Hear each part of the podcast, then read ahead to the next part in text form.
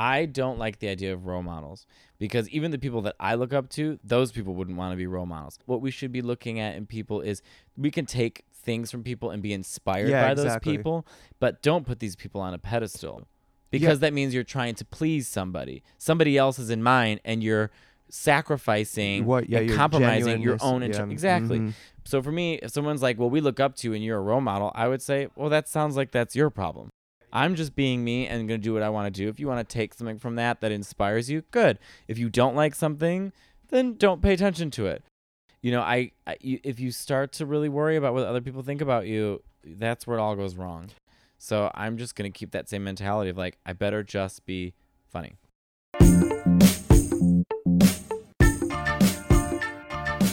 Welcome to the Underground Comedy Podcast with Sean Joyce. For more information about our live shows, check out undergroundcomedydc.com. Hey, what's up? Thanks for checking us out. If you're in the Washington, D.C. area, this weekend we've got DC's Best Showcase at Big Hunt and Megan Gailey at DC Draft House. You can get tickets for those shows on the Underground Comedy website. Our guest today is Matteo Lane. Matteo is a very funny comic who has been headlining our shows for years.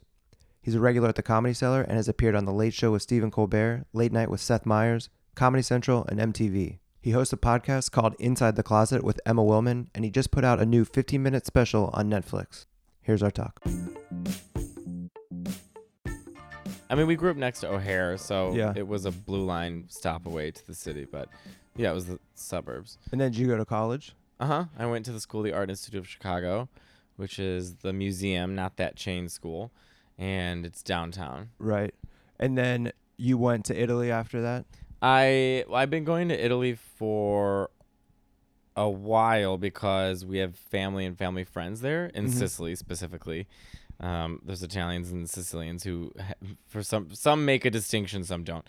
But um, yeah, so I would go to Sicily, and uh, but I went to study at the the Italian is l'Università di Pingere e Illustrazione, I think, of Monte Castello di Vibio, but it's a painting school in Umbria that I went Mhm. to, and I studied because I was studying um, alla prima method painting, uh, figure and still life, and then I was doing storyboarding and fashion illustration on the side. So, what did you think that you wanted to do when you started school?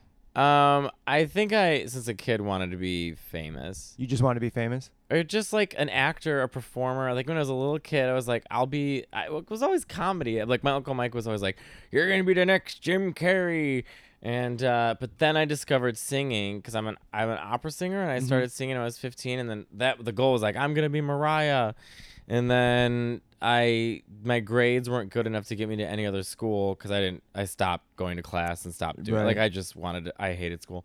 Um, but I was a good artist, so I got accepted to the best art school in the country. So basically, you you went to the you went you went down that path just because you were good at at yeah, drawing. drawing to me is like to me the most natural thing. It's like Yeah. blinking or breathing. Right. It's just the most natural thing for me. I've been doing it forever. It's in my blood. My mother's an artist. My brother's the top designer at Apple. My sister's an interior decorator. Like Wow. it's just in my blood. So to right like right now, like if I just sit and draw, like it's just to, singing and comedy. There's always a challenge to it. With drawing, it was never really challenging. I mean, there was a lot to learn, and I when I went to college, I learned, you know, color theory and all you know all these th- all the technical things that go into painting and drawing. But But kind of in the back of your mind, you never really wanted to be an artist. I mean, yes and no. I guess it was a form of expression. I, I just enjoyed expressing myself. But I really, I mean, when I was in Chicago, I was drawing full time as a storyboard artist for TV commercials. Then at night, I was performing in cabaret, like these gay strip clubs. There was this cabaret group that went around, and I Mhm. went with them because they looked for singers, and I could sing anything I wanted. But it was horrific. I was like singing in between strippers, and like old men threw peanuts at me. But um, I was still, I always in the back of my mind, I saw myself as like I'm a star. I don't know. It's so narcissistic to think. But then I started doing comedy, and I have no idea why, but it really just took off in a very like, it, like everything settled and felt right. Yeah, I mean, I, I think it's kind of easy to see when if anybody sees you on stage or when I'm just sitting talking to you, it does seem like you've got a lot of personality coming out of you all the time. It's my mom's family. And so, you know, it makes sense. It, you kind of, I think anybody would think, well, this guy, this guy could be on TV. Well, I grew I grew up in a family that was I'm always with my cousins, always with my family, always with my aunts and uncles, and I come from a very funny family. My family just happened to use humor as a way to deal with things, Right. not like slapstick, very wit. Mm-hmm. So my entire I, I was recently realizing my way of writing because everyone has different ways of writing. Sure. They sit in coffee shops, this and that. I realized that my way of writing is topping constantly topping someone who makes like like for example if someone says something funny at the dinner table this could be like me 16 of my cousins aunts uncles Yeah. this is a typical day in chicago with me um and my aunt is really funny. My family's really funny, but my aunt in particular is very funny. Someone says something, someone immediately says something to top it. What we're doing is we're tagging each other. Mm-hmm. Everyone is just constantly tagging each other, and you better not speak up unless you. I learned my timing as like a four year old Sure. because if you speak up, you better have something funny to say. You better get Cindy to laugh. Yeah, because it hurts when you chime in at the end and you get nothing after other Oh, people yeah. are getting laughs. You can feel it whether you you know do comedy or not. You, any person feels it when you if you say it in You class. bomb. Yeah, you bomb. You feel the bomb no But matter my what. family, I'm on a text thread with all my cousins, and uh, we, it is so funny because they don't even realize how funny they are. They're natural performers. Everyone is a natural comedian. They say my aunt Cindy tells stories. She doesn't even understand. She's pacing. She's building. She's got Yeah. punchlines. Like, I was like, oh, I think I just come from a really naturally funny family. The difference, though, I think it like to be a comedian, being funny just isn't enough. It, there's that extra something Yeah. that a sick part of you that wants you to be on stage. You know? Yeah, you have to uh, have that drive to constantly write and go up over and over and over again. But also the need to want to even do it in the first place. True. Like, you know, I think to me my cousin Brian's the funniest person in the world, or my aunt Cindy, but or my cousin Megan or Kelly, but they I don't think that they belong on stage. Like I don't think that there's like a part of their brain that I don't think functions that way. So I don't I'm not even the funniest person in my family. Right. But I think I'm just like their ambassador. You and you think um, that just uh, internal need to to be on stage, it creates like a different level of performance beyond just being funny. I think that a performer, people who like have a, a, a who seek performing, like almost as if it's a calling, Mm-hmm. just have a different way of thinking in general. Yeah. Um, you know, like people have ambition to be funny or creative, but that doesn't mean they have ambitions to be. Like my mother's an artist, but she Mhm. never had ambitions to do anything with it besides pleasing herself. And she's also Italian and Mexican, so her goal in life was like kids and family. But um, for me, I have my mo- I bel I truly believe I just have my mother's talent, but with a different brain. But uh, you have a, a just a drive to succeed. Yes, I've Just- always been driven. Even in school, I've always been hyperly competitive and really focused and adapting very quickly and learning very quickly. So how did you go from singing in the cabaret to doing stand up? My friend Anais was dating Marty DeRosa at the time. Marty's a, a one of my favorite people in the world, but a fabulous comic. He Mhm. lives in Chicago, and he was doing he does comedy, and I don't I had just discovered because like gays don't really have. I'm not speaking for all gays, but for myself as a gay man, I was I didn't really have an in into comedy. I never loved comedy growing up Okay. because none of it was for me. Right. I didn't relate to anything. You know what I mean? Sure, I mean. Ellen maybe because observational humor, but like, I never felt like like when I watch comedy now, like I get how people feel like they're being spoken to. That's why comedy's so infectious. Yeah. But I never saw a comedian that ever spoke to me. So a lot of the comics I'm with were comedy nerds since they were four. Yeah. I wasn't. But then I discovered Joan Rivers when I was 18, and that changed my life. It was the very first time in my entire life I felt like I was being spoken to, and it uh, all of a sudden comedy made sense to me, in a way that it never made sense to me before. So I and I loved Kathy Griffin. I love her still, but I that was I loved Kathy Griffin, but Joan watching Joan when I was in college that started giving me the bug, where I suddenly felt this need like i wonder that's like i just i was naturally drawn to what she was doing not just because i related to it but she wielded comedy as a weapon Yeah. in a way most comedians don't use it definitely. um, i mean she went up like she was going into battle It was. Yeah, it's yeah. really something else to watch, and I, I she's one of the few performers I've ever been physically moved by, where I thought that a shift happened to me watching her. So I. I always had in the back of my head that I wanted to do comedy. And even at one point before I knew anything, because before you start comedy, you don't know what comedy is. No, not at all. You have no idea what an open mic is. You have no idea how to write jokes. You, Right. you- nothing.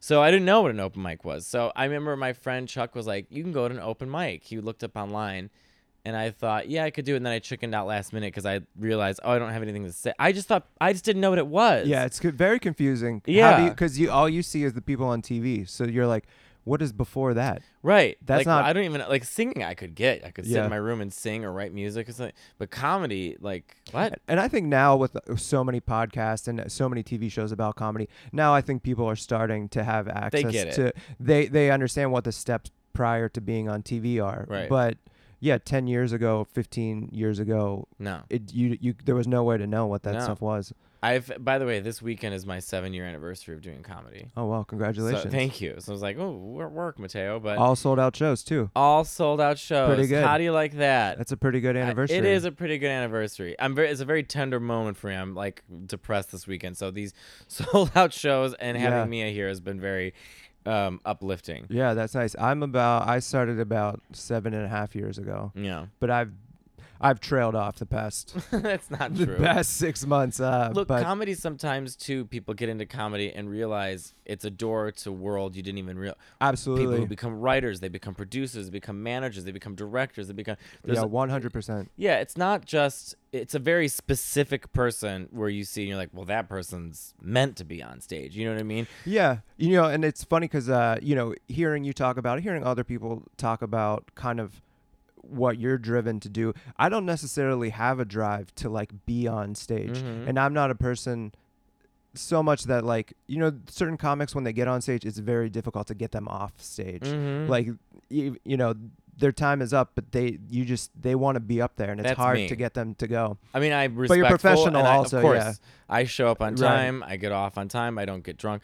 But I am that person. You could leave me on stage and I could talk for three hours. Uh, to me I, I it's more of like a puzzle to solve for me where Mhm. it's like i have a certain amount of time to fill and i'm trying to get a certain sound out of the crowd hmm throughout that time and i'm just thinking i'm just trying to figure out the words to say during that time to make that happen which is like it's very mechanical and it's not very it's not particularly performance oriented um But also different types of performance. I mean, Mitch Yeah. Hedberg has nothing in common with Joan Rivers, who has Sure. nothing in common with Chappelle. yeah yeah You know what I mean? So you get different types of performers from different types of audiences. I happen to be a naturally performative person. I mean, it's a combination of things. Like I'm very Italian. Italians, there's a phrase in Italy: "We are actors, not on a stage." Like they just know they're always acting. yeah yeah Um, I'm gay. Uh, you know, like I'm just there's all these like sort of natural elements to me that make me louder than the average person. Um, but uh, yeah, I I definitely have an insane need to be on stage, Yeah. drive and need to be on stage, and it's pretty much I just wait. I just tw- twiddle my thumbs all day till I'm on that stage. It's interesting too for me to to see you because you're because you are very performance oriented, but you are also very traditionally stand up minded Mhm. in terms of like your approach to things and the things you're interested in. Mhm. And I a lot of comics I come across will end up in one one side or the other. They'll be very joke oriented and getting up all the time. Um, and then other comics are very performance oriented and just kind of want to be on stage, but it's not as structured or Mhm. purposeful. Um, and I think they can end up succeeding in the same way. Mhm. But you're kind of you're very theatrical, but also very concerned about your jokes. Well, because I'm very concerned what other comics think of me. Yeah. So you know, it's a couple couple of things. Like Chicago, you can always tell a Chicago performer from a mile away. We do act outs. We love performing, and it is amazing city to start comedy in. I mean, Yeah. you, you can experiment, and I remember I remember seeing Candy Lawrence for the first time in Chicago, who's a brilliant comedian. She lives out in Los Angeles, and she was so different and wild, and just it was like it changed my view on comedy. And so I started experimenting, singing and doing impressions. I was doing all these things, and it's great to do it in a place like Chicago because I don't have anyone watching me. Right. So I can just experience everything yeah. and sort of play around. when I got to New York and you get to these open mics, you know, there's 60 of you, you get two minutes to do an open mic. I it became very clear that the writing was very important, and not that I don't think I was already a natural writer, but I got I I sort of um I'm a gay man who was trained by straight men how to do comedy Yeah. as opposed to a gay man who did it with gay people or with musical theater people. And there's no wrong way to do it. This is just happened to be the venue I took because I learned from Right. uh, Marty. That's where I was. He was the only person I knew did comedy. I didn't know anyone else gay doing comedy, so I just did what he did. So when I got to New York, I just did what Marty told me to do. I went to open mics. I didn't do bringer shows, and I just made sure that every week I had a new joke I was working out. You start working it out on Sunday night. You build it up, build it up, and debut it at the Creek at 6:30 on Right. Friday, and then you do the same thing the next week. And I always in the back of my head, I'm very business oriented in the sense of like. Right.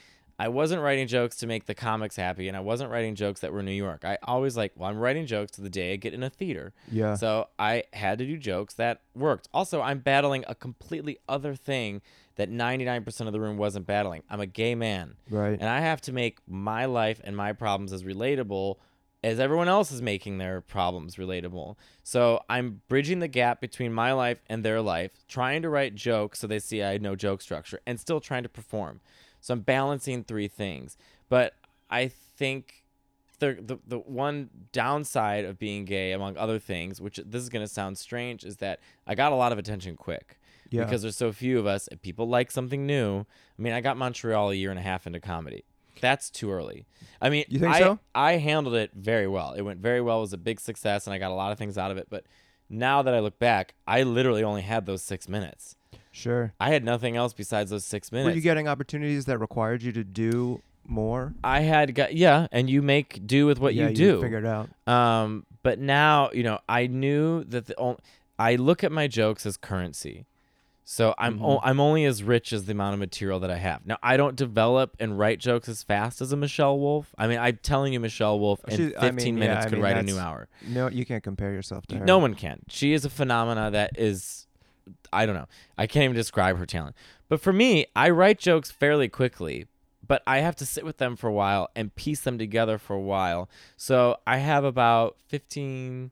So I've debuted a total of 25 minutes of material on TV. Yeah. Actually, with the Comedy Central show, okay, let's say 35 altogether. hmm So now I have what you saw last night a full hour of material that's not been on TV. Right. So I'm trying to build this up to make it as strong as the other Yeah. jokes that were on TV. But I've always just had this mind of like, even when I was in college, everyone else was like, I'm just gonna like paint my feelings, and I looked and I saw, okay, that's not gonna get me a job. What's gonna get me a job is if I draw storyboards. So I learned how to storyboard. Yeah, you learned the technical part of it. Yeah, I'm very interested in the technical aspects of whatever art I'm doing. So singing, I wanted to know how to breathe, how to how to focus, how to support, how to create sound, what my range is, like how to play with the coloring of my voice. So same thing with drawing. I don't want to just draw. I want to draw, I want to paint, I want to animate, I want to do storyboarding, I want to do I want to do it all. And so comedy is kind of the same. I want to just stretch myself as far as I can stretch myself to the limits that I can go and and just see what yeah, just kind of see where I can go.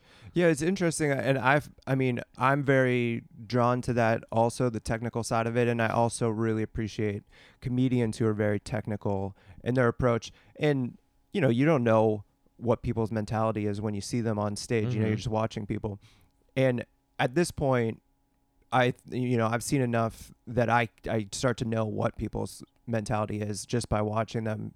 Um, but you know, at first you know this like this group of comedians would be very appealing to me and as i would talk to them about what their approach was it often was you know exactly what you're talking about which is like building the joke throughout the week you know when you're starting off and then later building a half hour building an hour and going about it in a very just- Systematic. yeah systematic way um, and i think that when you do things that way it just gives you a foundation just like you're saying like any artistic uh, endeavor if you build up the foundation and the technical skills you're It's you're ready limitless what you're you ready to do. move on to do anything Right. yeah you can use that Well, be- structure for everything I mean, in a way, you know, all art is the same. So, singing, drawing, comedy, I see no difference in them in the sense that I knew that if I wanted to achieve what I f- saw in my head with art, I had to learn the basics. I had to understand the foundation and the structure because that gives you security to fall back on. Mm-hmm. Right. And when I'm secure, I can explore and play and build. Yeah. So with drawing, it was it's just I almost see myself in the process of drawing, singing, and comedy. Like I see where I am in that process. So right now with comedy, I would say I'm just where I got my first storyboarding job. I've went through the college. I've I've learned that sort of like what makes me me, what the technical aspects are, and now I'm in a whole new ball game, and I better use everything that I've got to learn and build more. Yeah. And it's always learning. You're never finished learning. I mean, I hope that I'm still going through this when I'm 50 and 60. Yeah, because if you if you don't, then you're not putting out interesting material Right. if you don't continue to go through that Right. process of trying to I try to even at the cellar. I, I perform there every single night, and when I perform there, I try to make sure the wait staff's not bored with me. yeah. So I'm always rotating my joke. So I may do a joke for a month because obviously I'm at the cellar. I better be killing. Like I better be doing a good job. That's the most important because I there's no sense in getting on that stage and wasting anyone's time. Um, but I also, for my own self, I have to make sure that I'm constantly working on something new. And it Mhm. helps to watch people like Michelle Wolf because every time she gets on stage, there's something new yeah, definitely. and it's so exciting to watch her do it. So I make sure that I'm doing something new. So, like for two months, I was working on my Ghost Adventures joke. This show I watch Ghost Adventures with Evan Williams, and it's so ridiculous. And so, I would say four months. To, the first two months was really figuring out the beats, what I liked, what I didn't like, what was going on. I record every set. I listen back. I edit. I go back the next night. I do the same thing. And then when I finally found a rhythm that worked, I went to Vegas and then I went to this museum that the guy on the show has and that was another 5 minutes. So then I had to work that down and then I put those two together and so now I'm at a place where that joke's locked and loaded and Right. feels in a good place. And so I slowly start pushing that out and now I'm bringing in my material I'm talking about the Food Network um, and my breakup. And so those are the next things that I'm working into my set. Yeah, I mean, it, when you talk to the comics, a lot of times, you know, you you can understand who what comics you respect a lot and who, who you look up to, especially a lot of the Cellar comics like Michelle and like Sam Morril and like Mark Normand, like Just all brilliant joke writers. and the and yeah, and you talk to them and they're all obsessed with writing jokes Yeah. constantly and constantly working on stuff. And then same thing with you. Now, I've never heard you talk about this before, but as you're going through talking about it in this systematic way, and it's like it's very easy to see how you get to where you are now, which is just by working hard constantly. It's Yeah. like it's kind of a never. That's a stand up is never ending. You know. It's never ending, but you know, I'm sort of two, in two mindsets. Like when I got to New York, I moved for a drawing job, so I was drawing full time. hmm The first day I moved to New York, I didn't know anybody. I knew nothing. I went to an open mic and just started asking questions. Where do I? I don't know how I did it. I mean, I could cry thinking about it. I have no Yeah. idea how I did it, but I found my way in. Every night, just went to a new open mic and finally found friends. Evan Williams was my open mic buddy. Yeah. And him and I, every single day, every day, was we would do about three to four open mics a night, and you'd work towards that six thirty spot or the six o'clock spot on the creek. And if you were v- called up in the first two groups of the creek, you knew you're doing well. Right. And um, you just find someone who has the same mindset as you. I didn't drink. I didn't party. I didn't date. I didn't I didn't do anything. I didn't explore the city. I didn't go to restaurants. I didn't have Yeah, brunches. right. I didn't do anything. Yeah. I woke up, I went to work, I got out of work, I went to open mics till 2 a.m. and did the same thing the next day. And even on Fridays. Friday nights were the big open mic nights. So then you do open mics till 11 p.m. I'm not, I, I didn't even have a group of gay friends until like two years ago. And they all happen to be performers. They're all drag queens, which is a very similar world, by the way, as comedy. Same world, except much bigger prep time. Um, so now that I'm like guaranteed spots and I, I'm like I can relax a little bit, trying to date and trying to go out and live a life, it's hard Absolutely. because I'm so used to working. Because I'm so used to like I'm trying to survive. So I don't know how to relax. Like people are like, "Where do we go eat?" I'm like, I have two restaurants that I eat at in New York. Yeah. Yeah. All of New York City, two. gay rest, gay bars. I haven't been to a gay bar. I can't think of how long. Do you think that you will try to have a more balanced life, or do you think that you will be required to just continually? Well, I just tried with my boyfriend, and I struggled with it. That was something I did wrong. Was I was struggling to maintain, but I'm also just as much as work as I think I've done. I have so much more work to go. I you mean, do, yeah. part of me is like, okay, Matteo, you've gotten this far. I never thought I would get this far. No one even knows who I am. I mean, you know, it's like I'm not like famous, Right. you know, but it's like I just see the next level and I know that I can get there. Yeah. And if I just slack off now, I'm fucked. Absolutely. So I just am like, I'm just in this constant work mode. I do get a little afraid because I'm like, at some point, I have to like, I can't take shows home with me. You know what I mean? Yeah, like, of I'm gonna get lonely. So uh, I'm trying. I, it's a, it's very depressing right now.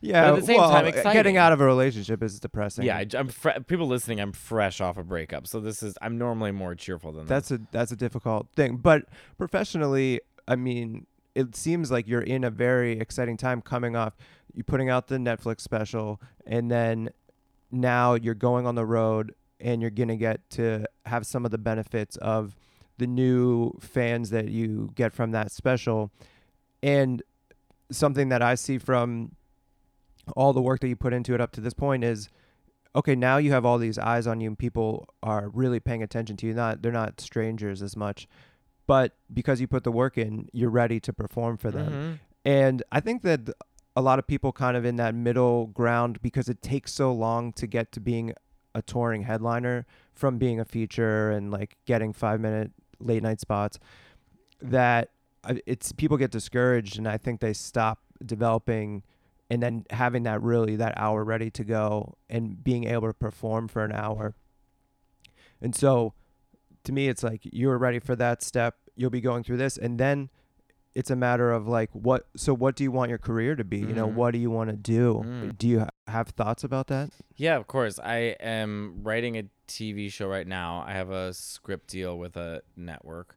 And so we're in the middle of writing that. And I hope that that gets made because that would just open so many doors to so many things I want to do. yeah I have a cartoon uh, that I've drawn and written that I would like to get made as well. that's makes yeah that's funny i mean cartoons are popular and They're very you can popular. even draw and the I could cartoon draw, do yeah, the voices direct. I got the whole, write it. I got it. that's pretty funny Um, and I would love to get my hour together in a really good place and put that out there. And at some point, just I would. Lo- I mean, of course, we're talking about dreams now. I would love to do theaters.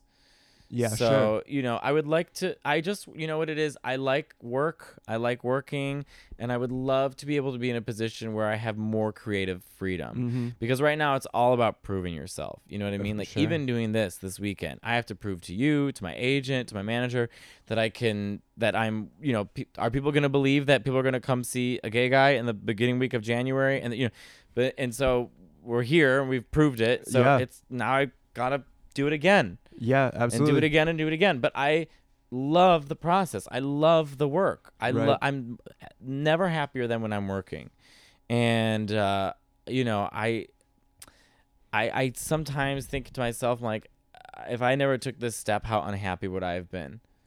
You know what I mean? Like if I was just in some job that I hated. And my only happiness was getting drunk on the weekends and going out and da da da da. But you know what? Like again, I have a different brain. Like some people don't have this neurotic compulsion that I have, yeah and they're probably a lot happier than I am.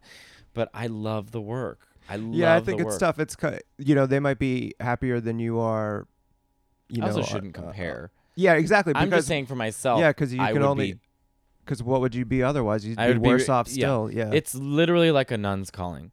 I mean, it's just I, I have this neurotic compulsion, and I just have to keep doing it. It does seem like, I mean, this, and I'm really only judging this from the outside, but when you see some of the s- somewhat older comics who have moved into a more balanced life and are like kind of further into their careers where they're, you know, on TV shows or putting out hours regularly, they do seem to adjust and get Mhm. into like a more normal type Mhm. of life that isn't you know kind of what you're dealing with right now Mhm. where it, it is still hard and you're still questioned like Mhm.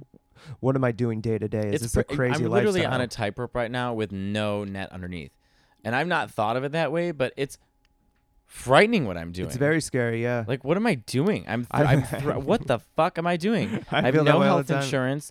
I'm traveling around telling jokes, hoping to God that people just like it. yeah. I mean, it's insane what we're doing. Is it? It is. It is crazy to But do it. we could also die tomorrow, and I'd be much. I'm much happier this than. Yeah. Well, you're taking a big chance, and I think, you know, all everything is laid out for you right now. I think to to have positive results. I hope so. Well. I just have to. If that's the case, then I just have to. I work. I have to work twice as hard to meet my destiny that way. You know what I mean? You can't get it by being lazy. Because what you were saying before too is it can be a door into a, a different world so even if you end up not putting out six hours and you know touring theaters only you know you may end up as a talking head you know you may end up as a writer you know whatever whatever it may be you may be maybe you'll end up being a singer again who knows I know I have a traveling jazz show that I do too. yeah you and we're touring the country with it. But you have uh, you know all those options open to you, and I I think you've gotten past. I think you got through the hardest part. I think I've gotten through the most challenging part. Yeah. But I don't know if it, I think th- it's has remained just as difficult. Yeah, the, uh, yeah. I mean, Does the that make filter. sense? Yeah, the filter it gets smaller and smaller that you're trying to. Eh, But the get through. goals become like before, like when you start comedy, your only goal is to make the comics you respect laugh. Yeah, Like if I could make Mark Normand laugh, or if I could make Michelle, if I could get a response out of them, yeah, that was all I needed to like let me. I that was enough energy for the week. yeah, definitely. But then it starts to change because then you get, oh well, this person books this show. Oh well, then this person's a manager. Oh, this person books a TV show. The- it just starts to change. But when you really start out, and I I I try and keep this in mind, the goal should be what it was from the beginning. Can I get the other comics to laugh? Because I think at the end of this, you know, I'm of course I do lots of stuff like I'm always doing photo shoots, like I'm I'm doing stuff that materialistically will probably help my career. yeah, I work out a lot. I try and look as good as I can. I try. I'm a thought. I'm a whore. You know. But it's like the the real crux of it is that I know that if I let go of what's actually important, which is jokes, being happy with what I'm doing on stage, and the close people around me, I'm fucked. So I don't tempt myself with drinking and you know drugs. I don't have a posse. I don't care about like fashion and I don't care about the Yeah. scene and I don't care about cool things and I don't care I don't care about any of it. I just really care about making comedians laugh and making audiences laugh and always being a little better this week than I was next week. yeah. I think you want to put on a show that that you're happy with too. Right. Though you know Right. you want to be happy with it for yourself. And also, I think I, I think people wouldn't even realize it, but I think I'm totally discredited a lot of times because I'm gay. Not that I'm like, "Woe is me," no sad song for me. I think people will naturally discredit me. Well, he's gay, he gets that. do people say that to you verbally? Um, some have, yeah. I don't. I think I've proven myself now at this point that Yeah. I can handle myself and I'm I'm joke oriented and I'm not just a fad, you know. But I think there was a long time where people were just sort of like, well, he just gets that because he's gay, and they might have been right Well, to be honest with you. Yeah, those are like two. So there's the jealousy part of it, and then there's the actual barrier of a person who's not booking you or Mhm. selecting you for things because you're gay. Mm-hmm. You Like I'll get some things because I'm gay, and then I just simply won't be offered other things because I am gay. so it kind of cuts both ways. Right. Yeah. So I just have to be make sure that I'm creating my own content and that fuck everybody else. And Do as you- long as I'm funny, then it shouldn't matter. And it definitely seems like things are changing in terms of being able to make your own content and find your own audience without having to go through the kind of old school people that were maybe a barrier to you in the past. I mean, have you found that that's true? Well, you know, not that Instagram means everything, but like I've gotten to a point now where I have a big sort of following on Instagram Yeah. now, and um, that opens doors for me. Yeah, absolutely. People can't give that to you. I had to work for it. Right. You know what I mean? But no producer, no director. And so people are so superficial. They'll see that I have a lot of followers and be like, well, let's consider him. Well, and then realize that I have the chops to it's back a business decision. Yeah, but I think they go hand in hand because you did the work both in both places, right? right. So then when you get the opportunity, you're ready to succeed with Yeah, the I think- opportunity. I think I just want to make sure that I'm always prepared. yeah. There's nothing worse than walking into a situation and not feeling prepared. So as long as I'm always thinking in a joke esque way, I'm my the patterns, the rhythms, Mhm. the how I talk, and keep things light and and I'm able to converse and not take things too seriously, then I think I'm gonna be always in a pretty good pretty good position. You know, I mean, there's Yeah. times we're sitting at the comedy cellar and you're talking about really serious subjects, as long as you can sort of laugh about it, I think it's fine. I really have the mentality of don't gossip, don't get drunk, be respectful, be nice to the staff, Yeah. um, and show up on time, and things will really just come around. I think that's true. I mean, I, it's a great attitude. I Do mean, you- you'd be shocked by how many people just forget things, don't show up. I'm not shocked by it. I deal with it every night of my life. Yeah, of course. and it's like, you know, what's the difference? You know, people at the end just want to work with people who are reliable. no kidding. And so if you can be funny and reliable, Yeah. you're booked.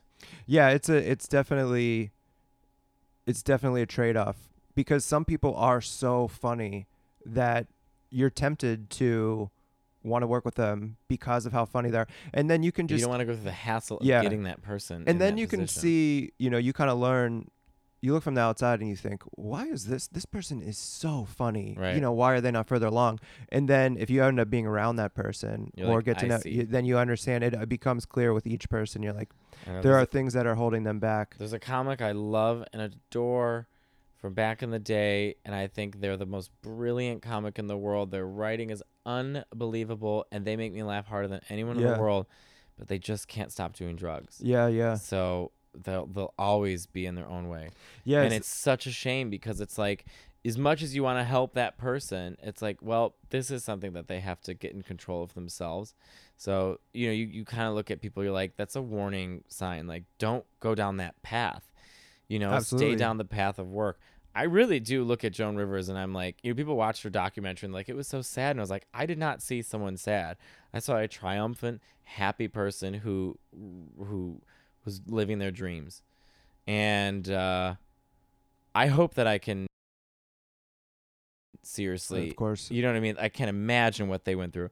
But just f- speaking on the younger comedians who are Mhm. coming out, there's a crop of us who are kind of all starting to pop. And it's so exciting to see John Early and Joel Kim Booster and James Adomian and Alex English and, you know, um, Jaboukie. Like, there's all these Yeah, yeah. comedians that I just love and adore.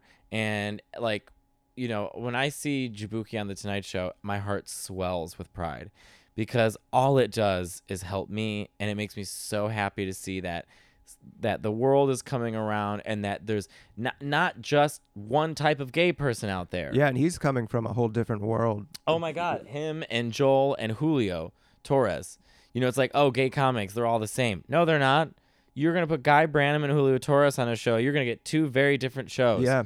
Well, there's not just different styles, but like with Jaboukie, I mean, he's so he's so young compared to Me, the I'm working old. the working comic. Well, I'm to get old. to get to the point where you're where you're on TV and you're you're touring, it takes a long time and a lot of work. Mhm. And so it's you know just people who are shooting up really fast at that age. Only the, the fastest risers can be on TV Mhm. yet. So he's one of the earliest Mm-hmm. from that group and and that's a, a different mentality where everything is becoming accepted at a very young age everyone is being taught to accept that so Well, I don't know if it's being taught, but it's certainly people are allowed.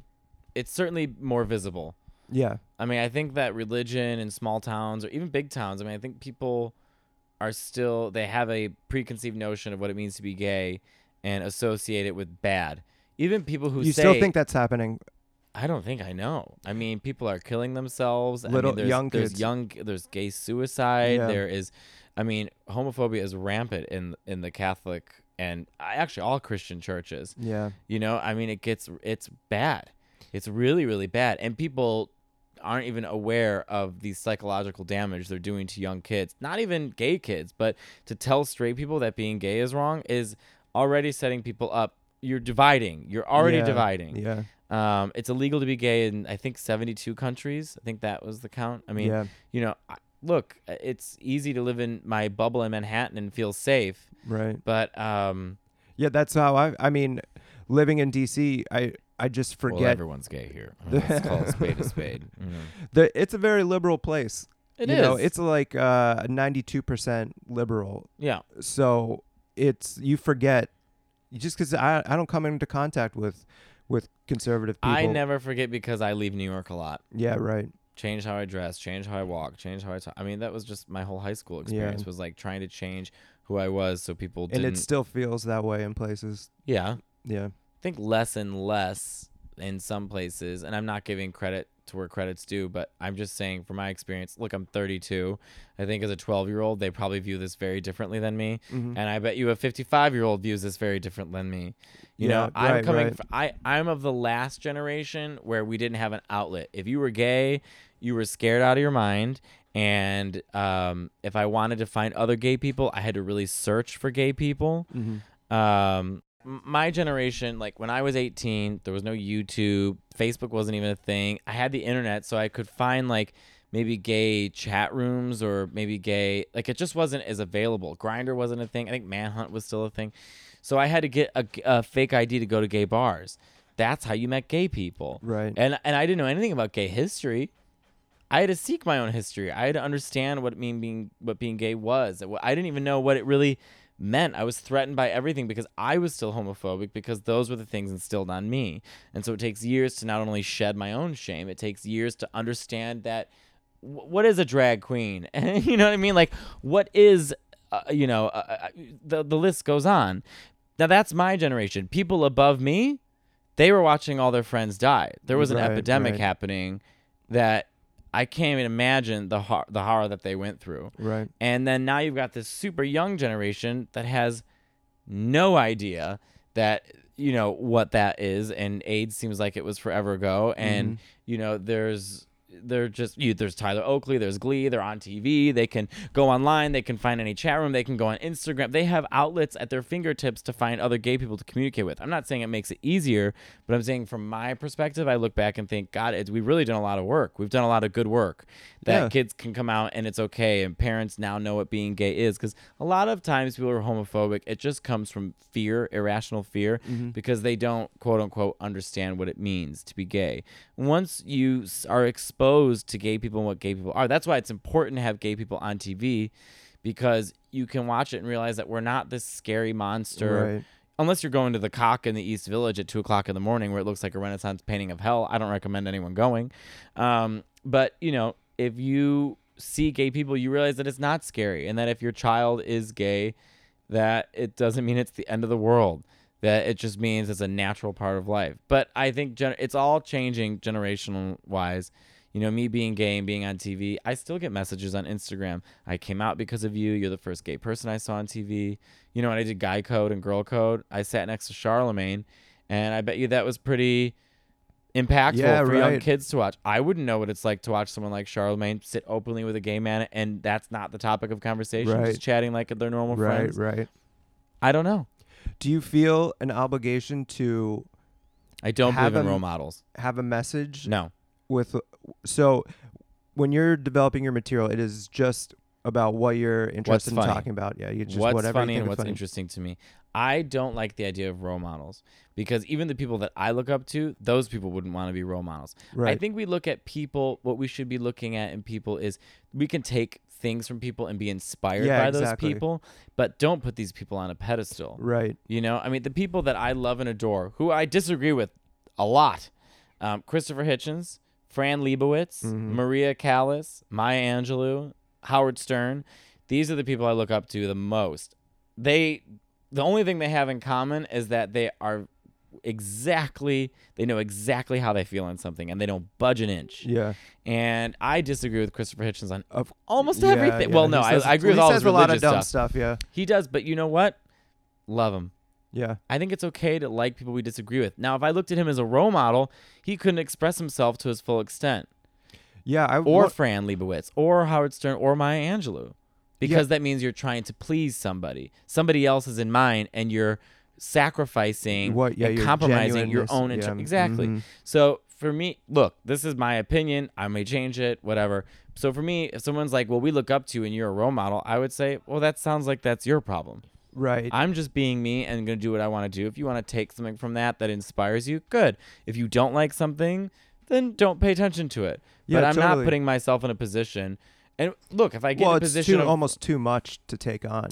And uh, look, if I, if I get in a position of power and I'm famous and all this stuff, I will obviously try and do stuff to give back to my community. Right. Um, I have a I have a deep seated love for the gay community, the LGBT community, the queer community, the trans community, and uh, in specific in youth.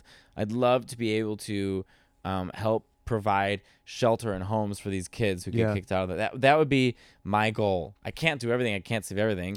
You Right, Know? But I mean, right. if there's something that I could focus on, I'd focus on that. Again, I wouldn't want to be a role model. Yeah, but I think yeah, I think you do make a difference already just being yourself and pursuing what you're pursuing. It does make a difference. I you mean. I think people have said similar messages Yeah. to me just for me being me that inspires them for something. But you know, I, I you, if you start to really worry about what other people think about you, that's where it all goes wrong. I think that's definitely true because you can't you once you stop being genuine, then you lose the power of whatever you're doing. I mean, Joan, if she and I keep going back to her, but like if if she thought of herself as this pioneer woman and I'm the first woman to do it and blah blah blah, she would have stopped being funny years ago. Yeah, totally. You know what she thought? I better be funny. yeah, I better be funny or I'm out. That's what she thought. And so she fought to the day she died. And people would try and say, You're a legend. And she would say, Screw you. And she kept moving. yeah. And I thought, yeah, because she knows what got her work in the first place. That was being funny. That's her currency. Don't lose that. So I'm just going to keep that same mentality of like, I better just be funny. I think it's very cool, man. I think uh, I think you're uh, on the right track. I hope so. Well, thanks a lot, man. Thanks for having me. All right. For more information about our live shows, check out undergroundcomedydc.com.